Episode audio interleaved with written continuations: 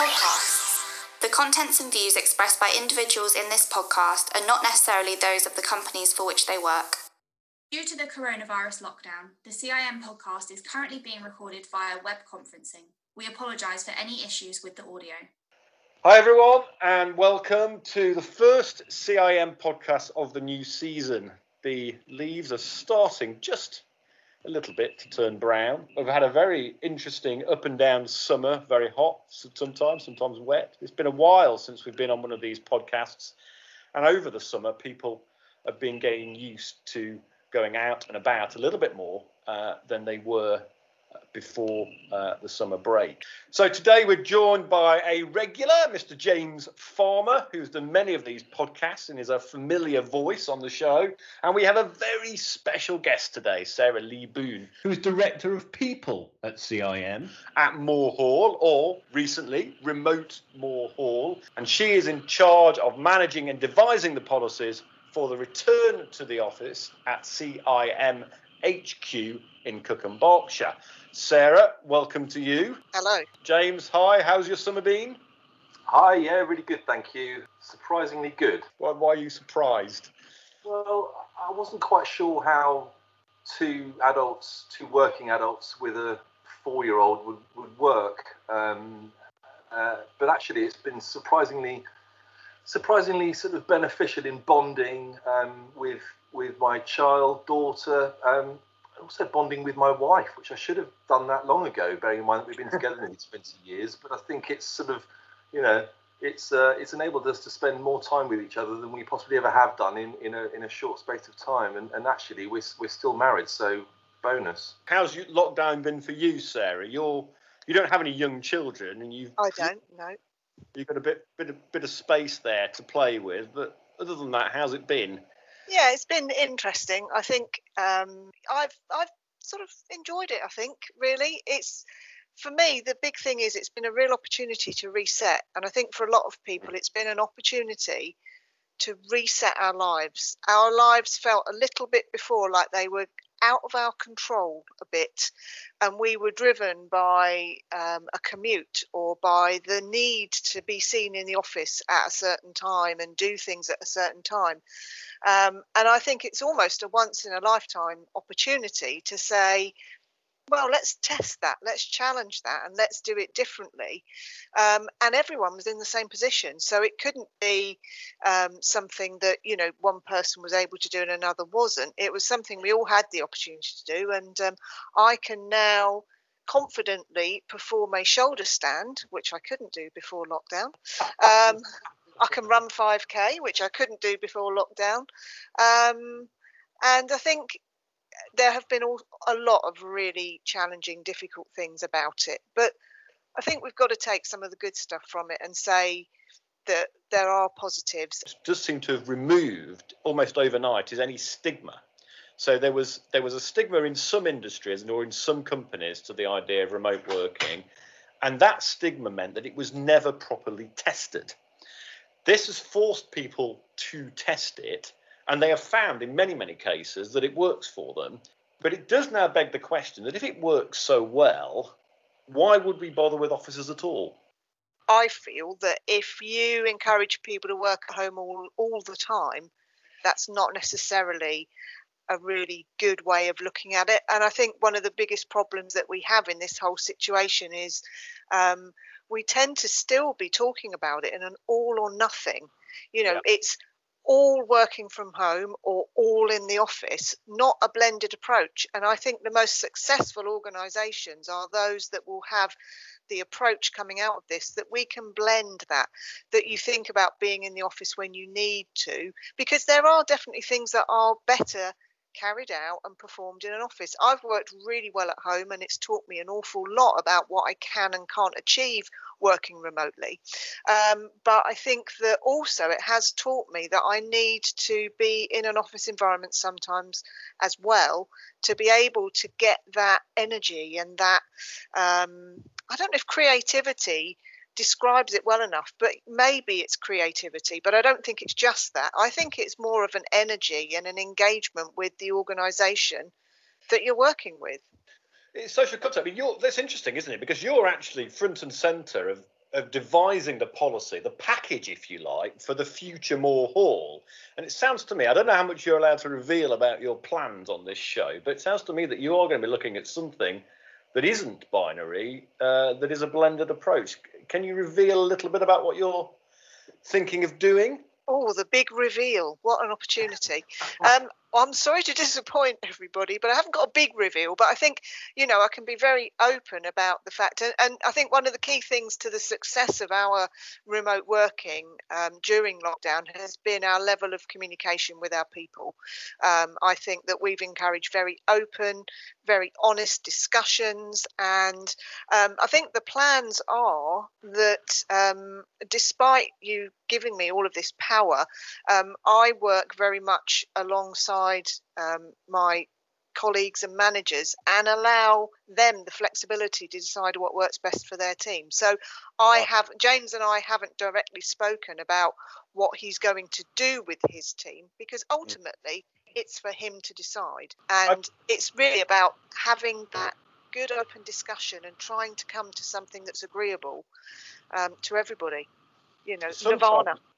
Nirvana. I mean, well, that's it. I mean, sometimes, James, the, the, the, the home working policies, when they were tried to be instigated in certain companies, was, was were very fragile in that uh, they, they came up against their first challenge, such as, well, not everybody can work from home, therefore nobody should work from home, was, a, was one that I, I've heard a number of times.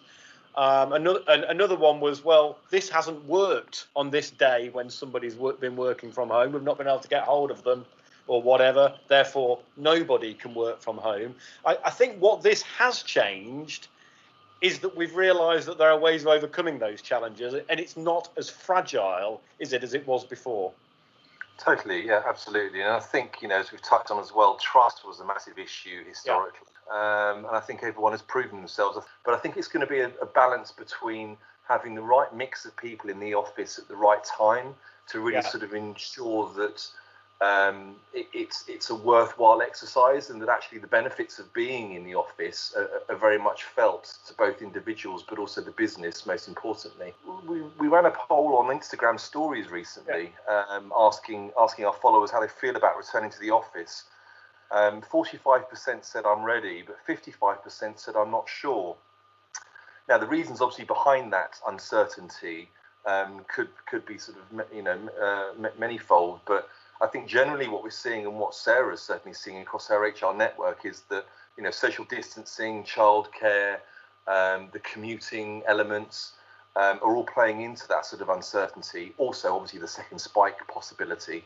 Um, but I think you know if, if, if if nothing else, I think people are, questioning. Well, I've proved that I can do my job from my from my bedroom, from my living room. Why do I need to go back into the office? Well, I think that does miss I think that does miss the point to a degree, though, because I am a firm believer of the, the positive benefits of, of face-to-face interactions, particularly in the marketing yes. environment, whereby um, yeah, sort of culture, community, and communication really is is is amplified um, in in face-to-face uh, interactions, and and it's you know Zoom, team conversations, all these sorts of interactions that we've been become so used to, they're so formulaic. You have two minutes of sort of chatty pleasantries at the beginning of the call, and yeah. then you, you, sort of almost literally draw a line under it and say, right, onto the agenda that we're here to discuss. And it just lacks that sort of conversational spontaneity, whether that's just cross desk or at water coolers. And that's where relationships are built, team cultures are sort of strengthened. Yeah. And it's a real fertile ground for idea sharing, but, but but most importantly for me, planning as well. I think the nature of the world in which we live at the moment is driven a very short-term view on everything.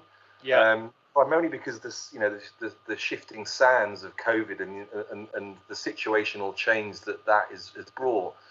But also now, as businesses are reopening, it's that short-term focus on on on on sales activations. Yeah. And I think returning to the offices will will enable a healthier balance between a short-term focus and a more medium to long-term one.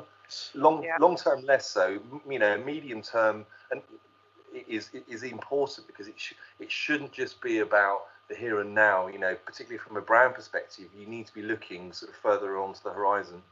it becomes less task based. I mean, the, the thing is, it becomes very task based if you're ticking things off and you're using a meeting to go through an agenda. Of course, when we had proper meetings, we always used to moan that people didn't stick to the agenda. Um, but actually, uh, there is an element of getting together which is social. And maybe word, this word social is something we didn't necessarily always connect with the workplace. But the simple truth is, it is a social space, the workplace. And the areas where people have struggled with this setup is that those informal interactions, the human interactions with between individuals, which are better done in person. You know, if you actually take yourself out of the workplace and look at how you had to socialise in March and April before we were allowed to go to the pub, we we're allowed to go out.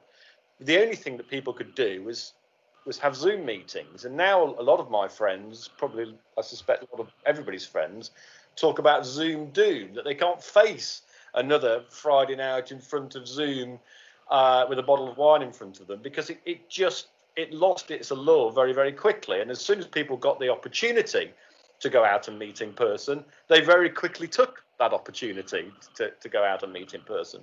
No, we're very social creatures, and I think you know the the point about the building the culture and working um, strategically. I don't know about anyone else, but I have found it a little bit more challenging to think strategically from my home office. Yeah. I think to to feel that whole bigger picture, you're part of something bigger. I need to be in my office. And as a, a senior leadership team of CIM, we've been doing some work on organisational development and planning. And at one point, we just agreed that we couldn't really achieve what we were hoping to achieve unless we met in person because mm. we needed to be able to be in a room together. And even though it was socially distanced, you know, socially distancedly put post-its on a whiteboard and move things around and actually get that energy from each other.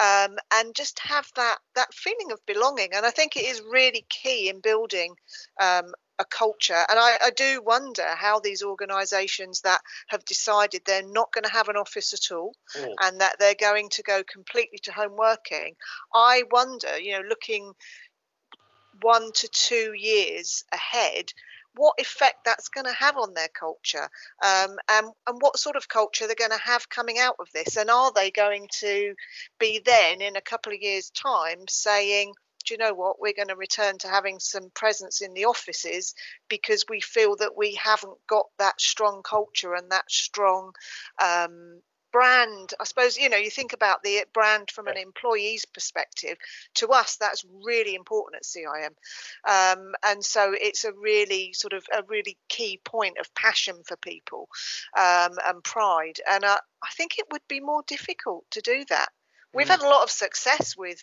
um, online, you know, Zoom coffee mornings and things like that. But, you know, there's a lot to be said for being able to get everyone together. The areas where that unprompted and sometimes more creative interaction happens. Yeah, it's quicker sometimes, James, isn't it? It's quicker and better to be in person. And the fact that 45% of people, even in this early stage uh, of our respondents, say they want to, they're ready to go back into the office some days a week, tells me that there must be people recognizing that. Absolutely. I think to Sarah's point, we are social animals, uh, and I think marketers specifically, zooming in on them, you know they are generally empathetic you know they they they're good at getting un, into the shoes of others and and actually i think therefore they like that uh, physical reaction to, to, to sort of conversations and and ideas and suggestions. I think it's very easy when you're trying to sort of do any sort of strategy work on your own um, to be quite blinkered and, and to you know to not have that diversity of thought, which naturally occurs in a in a room, um, can be quite can be quite limiting. I also do think that that a, you know a remote workforce, I would I would wager is is is a less loyal workforce. Yeah. I, you know I think without having those roots and having you know a base and actually the interactions at a social level with your colleagues, particularly pertinent for the agency world, um, where you almost rely as a crutch on your social interactions with colleagues to get you through the ridiculously long hours that you generally yeah. tend to work. Um, but I think um, you know that that lack of loyalty um, could lend, you know could, could lead to some serious sort of staff retention challenges going forward in the future for businesses. Yeah. I mean, the agency, the agency example is a is a great one, isn't it? You you're used to agency life, James. I'm used to agency life myself, and it was generally a mainly office-based sector in big cities. So the, the social scene, the after-work social scene, was a very very big part of agency life. Uh, agencies are heavily concentrated in central London and uh, central Manchester uh, and places like that. Uh, and it's hard to see that entire sector suddenly becoming a sort of four days uh, a week remote working uh, uh, sector because the culture shift would be absolutely massive. Yeah, I, th- I, think it would remove an integral part of what it of, of, of what it what the appeal is of working in an agency. Um, I, I, it'll be really interesting to see. My, my wife is still um, works in the agency agency side um, for a WPP agency, um, right. and it's it's really interesting to see how pitching is another huge element of, of agency life, obviously, and it's been really interesting to see from the sidelines, but almost sort of on the inside, an inside view of how that sort of pitch process is manifesting itself in a in a virtual environment versus you know the the, the hours spent um, in a room blasting through barriers and coming up with solutions, etc., which is part and parcel of uh, of, of, pitching life agency side, and it, it is going to be interesting. I think um, you know the the the office space that inherently goes with in a city or big city agency um, uh, agencies is is is something which at this current time when clients' budgets are sort of being pinched is something that agencies could well do without. So I think it's going to be really interesting to see how that does play out. Nevertheless, though, let, let, let's say we get to a position where the economy picks up and those and those those those pressures on uh, budgets aren't such that they may take an easy way out of cutting their office space down, uh, if not to nothing, down to the bare minimum. Let, let, let's let's be optimistic and say there is a there is an uptick. What will linger from this experience is this idea that some tasks in marketing are better done in solitude, and some are done uh, are better done in person. I mean, you know, it, it, I suspect very few people would say if you're doing a piece of statistical analysis, you want to be surrounded uh, by 50 people being interrupted every three minutes. If you're writing a report, you probably want to do that uh, uh, on your uh, own in your shed or your bedroom or whatever, whatever. But you certainly don't want to be surrounded by people. If you have a series of private calls to make in any given day with clients or suppliers, you, you probably don't want to be doing that from a bank of desks, ideally. Yeah. But then there are a whole bunch of other things that you would want to be doing in, in, in, in person with people collaboratively. We've discussed some of them earlier. How do you manage a non-binary future where where it's not as you said at the top of the show uh, sarah all or nothing? It's not all in the office or all at home. It's a it's a mixed existence. It's a blended existence. How do you manage that? How do you manage the logistics? So when you go into the office to do the collaboration you're not the only person there and that's a really tricky one. Um, I think that it's. I don't think we actually know how that's going to work out yet. I think that that we're going to get it wrong a few times and then learn from that. B- before lockdown, I, I did work from home um, a couple of days a week. Yeah. Um, and so what I found myself doing was planning what I was going to do on certain days of the week, yeah. and making sure that I'd got sort of maybe a week or two weeks ahead planned so that I was in the office when other people were, so that I could meet and do those things that I needed to do, um, or maybe that I needed different sorts of tech for, um, and then save other things for the times when I was working at home and had a different environment to work in. So I think individuals really need to step up and take responsibility for prioritizing and planning their own workload. Don't expect your manager to be leading you on this. If you want the opportunity to make blended, flexible working really work, then step up, take the responsibility of saying, this is how I'm going to plan it. This is what I'm going to do. The days of, of perhaps everything being manager led, hopefully, are a little bit behind us, and people have had to take a lot more responsibility for their own motivation, um, their own pro- productivity, and their own workloads. And I really hope that that sticks. My my biggest fear is that we just bounce back to how things were before, and all of the bad stuff that was part of that you know comes back. And i really hope we don't because we've had an opportunity to really learn and do things differently. Um, and you know I, I just think that it is very much about taking taking responsibility and, and taking control of your workload. It's interesting isn't it? One of the things that sort of gaining a bit of sort of um, uh, gaining a bit of momentum is an idea of a sort of five day fortnight office work from home split where you might you might end up with a situation. I mean, each company would different the days it chooses, but typically you might end up with a situation where people group uh, in the office say on a Wednesday and a Thursday, and there's a social element to that as well in the evenings, perhaps on the Thursday or the Wednesday, uh, and they'll you know they might come in to the office every other Tuesday, and the other times, the Mondays and the Fridays, they they'll be working they'll be working at home every office is different, but do you think that something like that is where we're most likely to end up, James?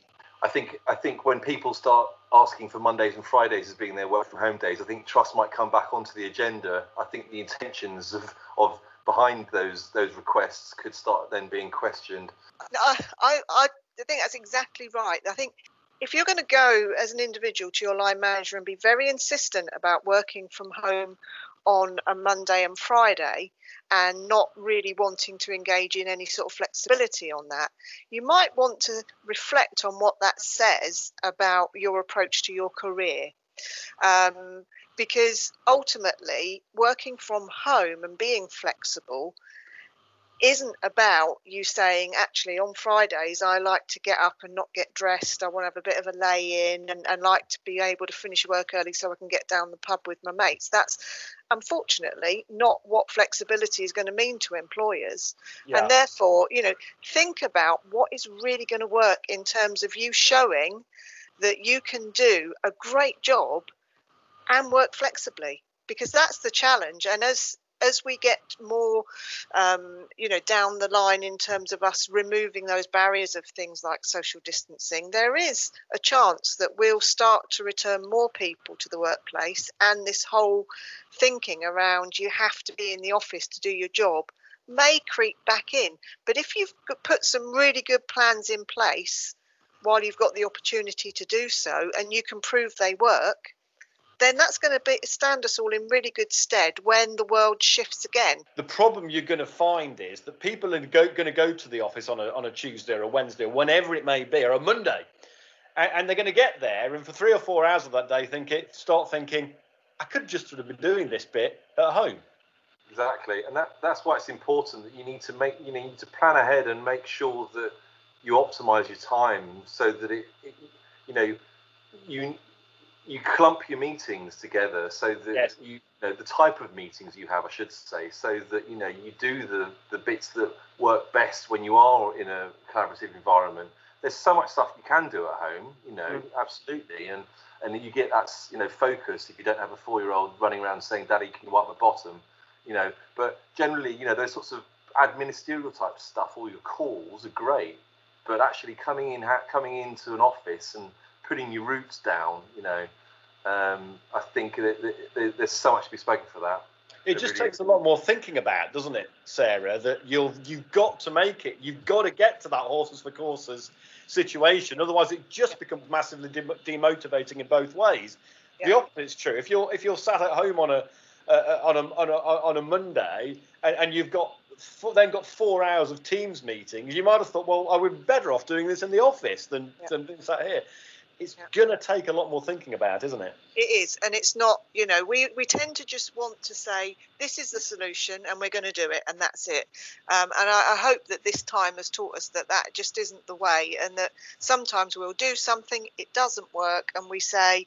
um, will take a bit of a U-turn. And I think that's a big lesson for HR people because we love to have a policy and a process. So I don't believe in that. I just believe very much in about you know if James says to me he wants to do things in a certain way, as long as it's legal and it's not going to re- damage our employee brand. And a couple of times, I tell you what, he's pushed it a bit, but but you know as long as it's not going to, you know, why should he have to do the same things with his team that mm. people in our conference centre have to do? Yeah. Because they're different people. They're different different Yeah. clients to us we treat them as different sets of clients and they have a very different need and i think one of the things that's really worked well for us during lockdown is as an hr team a while ago as i said we started sort of segmenting our people into mm. different groups for communications and for you know how we deal with them and what have you and that's helped us a lot because we've been able to target our internal comms to those groups. But I don't think that's the way a lot of HR people think.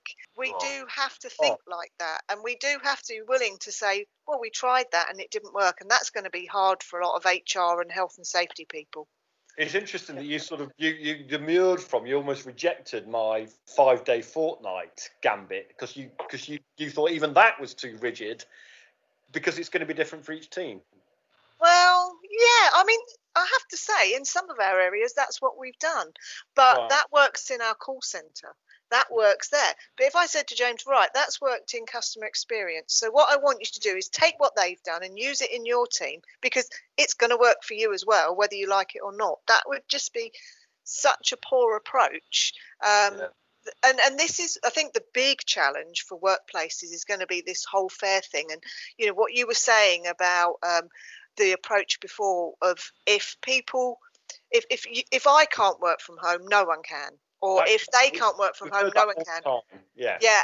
And actually, that is all out of the window now because if a role is suitable to work from home and it's working and it can work from home and it works for everybody, then do it.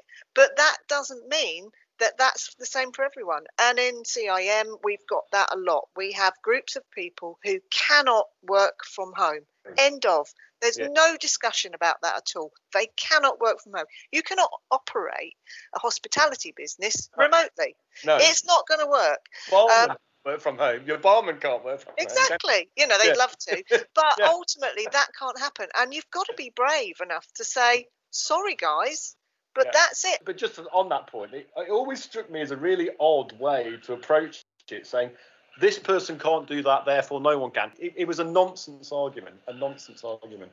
And I think it's it's going to challenge those sort of attitudes, and I think that's a really good thing because whilst I am all up for fairness and equality, we have gone to the the extreme that means that we actually just completely stifle our business by saying everything's got to be the same for everybody because that way it's fair, and that is just a lazy approach, really. You know, you can make things, you can easily justify the case to somebody as to why they can't work from home in the same way that you can justify why someone can. And Mm. if you as a business are really sure about what you're doing and why, and you've got good leadership, then that's fine. You don't need to take it any further than that. As long as you're not discriminating and being unreasonable, then I, you know I think it's about being brave. But a lot of organisations won't. Yeah, I mean, this is, it's, it's, there's loads of examples, aren't there? You know, some jobs command lots, get lots of travel a year, um, uh, you know, and go get to go to uh, glamorous uh, places four or five times a year, and, and, and some jobs in the same company don't. You wouldn't you wouldn't try to unify that. You wouldn't try to say that just because uh, uh, one person gets to go to five great cities a year uh, as part of her job, that everybody in the company also has to go to five great cities part of their job. Similarly, you wouldn't say that just because some people can start and finish at exactly the same time each day, because that's the nature of their job, that everybody should be able to just drop tools at half past five exactly, regardless of what's going on. That's simply not workable as part and part of a business. So we shouldn't apply that thinking to working from home. you know we we go forward to work rather than back to work. Um, I think it's a, it is a real opportunity that is is one that particularly the marketing industry can definitely benefit from. Sarah, James, thank you very much indeed. Thank you. If you've enjoyed this episode, be sure to subscribe to the CIM Marketing Podcast on your platform of choice. If you're listening on Apple Podcasts, please leave us a rating and review. We'd love to hear your feedback. You can also join the conversation on Twitter at CIM underscore exchange, where we'll keep you updated about the latest episodes. See you next time. CIM Podcast.